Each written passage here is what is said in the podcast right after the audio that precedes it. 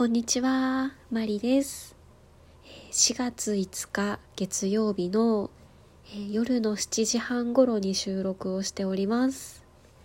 えー昨日は案の定トークを取れませんでした。すいません。えー、ジュゲンさんのライブが終わって家に着いたのがですね本当に0時ちょうどでもうとてもとてもラジオを撮る暇がなかったです。申し訳ありません、えーそんなわけでちょっと一日ずれてしまったんですけれども、えー日曜日のご報告をしようと思います、えーまずはギフトのお礼からですが元気の玉を3つと美味しい棒3本と微糖のコーヒーを1杯頂戴しております。ありがとうございます。えーそんなわけで土日のまとめなんですが、えーとってもとっても幸せな週末でした。文子先生とバイオリン尽くしです、えー土曜日はですね前回のトークでもお話ししたんですけれども、え、難波のセラバーケントさんでトプシーのライブ。で昨日はですね京都の伏見桃山でん？伏見桃山の シルバームーンで、えー、ジュゲンさんのライブということで、えーなんかまた雰囲気も違うんですよね。トプシーの時のあのー文子先生とそのジュゲンのメンバーとメンバーの皆さんといる時の文子先生なんとなくねこう雰囲気が違ってそれも楽しみの一つなんですよね。で土曜日も日曜日もどちらもなんですけれども文子先生のバイオリン演奏をですね間近で見るチャンスなんですよ。うーんやっぱりその自分があこの方うまいなすごいなっていうその憧れとか尊敬とかもう神とかもうそういう存在の方の演奏をもう距離2メーターとか3メーターとかそれぐらいの近さで拝見できるってめちゃくちゃ幸せなんですよね。でやっぱりその右手とか右手とか右手とか あとはあの左手とかうんやっぱりその自分が気になっているところとかあービブラートのかけ方すごい素敵だなとかこうなんかしなやかに動いてるなとか毎回見ちゃうんですよね。うんあの見ちゃうというか見とれるっていうのが正しいのかなと思います。でまた文子先生何がすごいって動かないんですよね弾いてる時。その椅子に座って演奏されてる時が多いんですけれどももうその不動。本当に不動。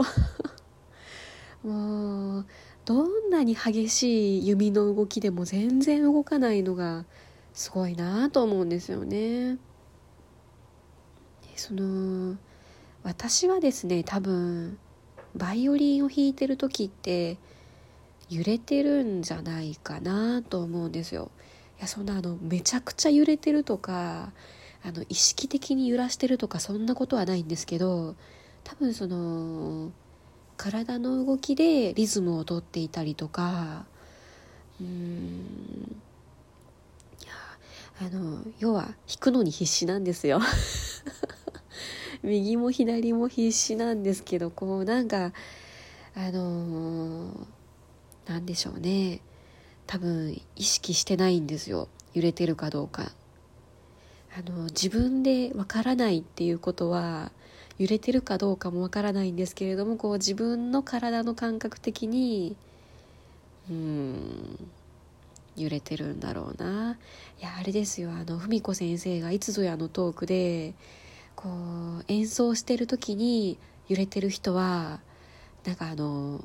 気持ち悪いみたいなトークがあったと思うんですけれどもいや私あれなんじゃないかなとちょっと思って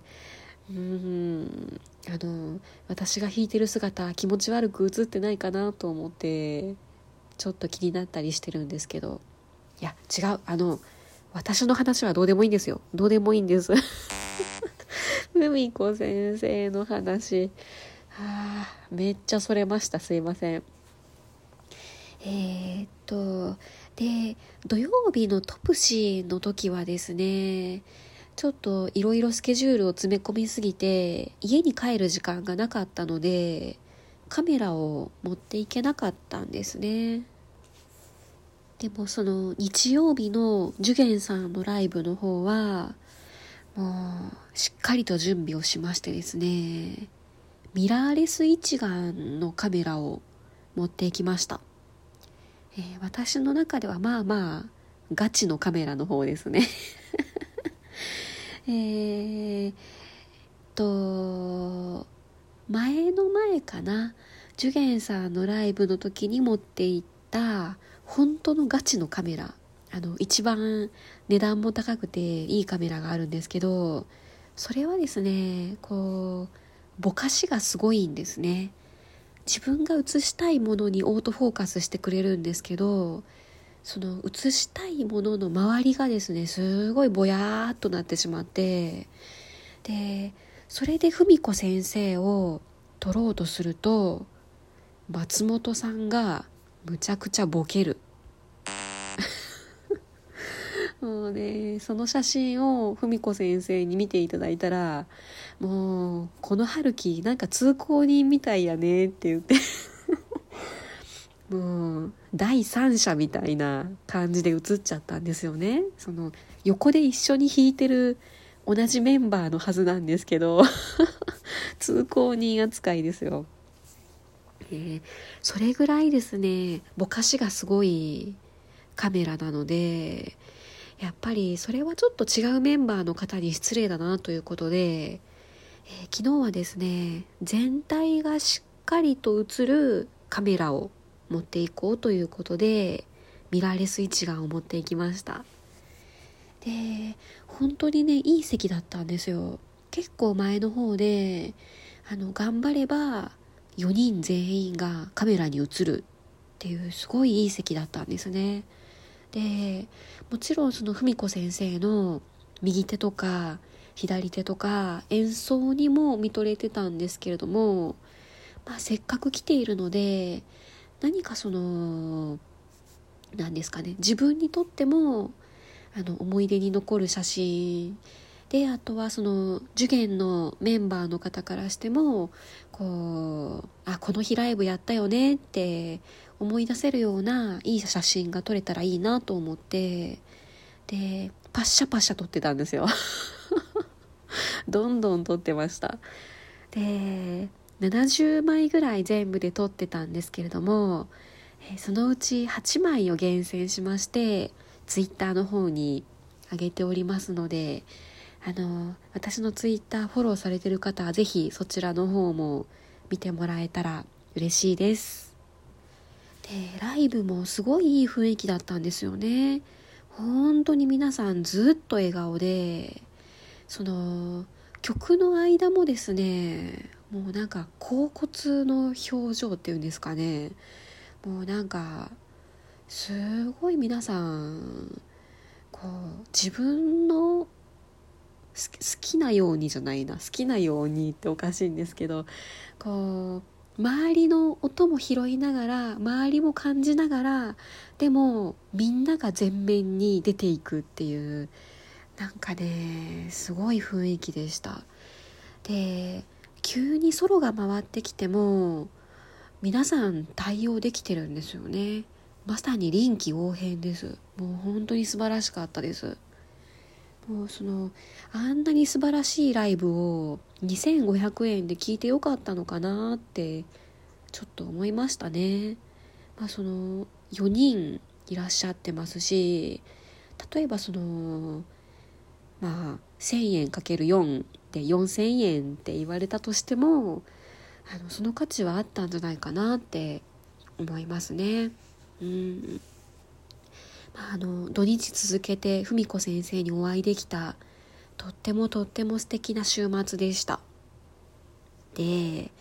問題は今日ですよ今日 あ昨日ですね日曜日の晩の23時50分に私はその家の最寄り駅に降り立ったわけなんですよね。えー、京都の伏見からようやく戻ってきてああもうすぐ日付が変わっちゃうな月曜日だなって思いながら帰ってたんですけどそれと同時に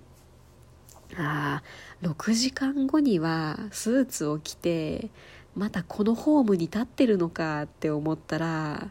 なんかもうねやるせない気持ちになりましたね。でその6時間の間にお風呂に入って洗濯をして、まあ、会社の準備をして寝て化粧をすると。ええー。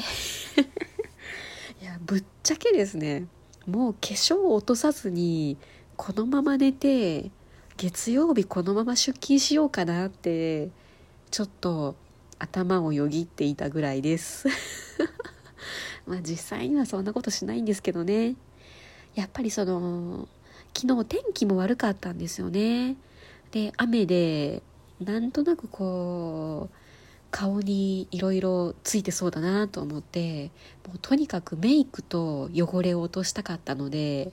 それはしませんでしたけれども。へえそんなわけで今日はですね3時間睡眠という超寝不足の中、えー、なんとか一日仕事を終えてきました。今日はゆっくり寝ようと思います。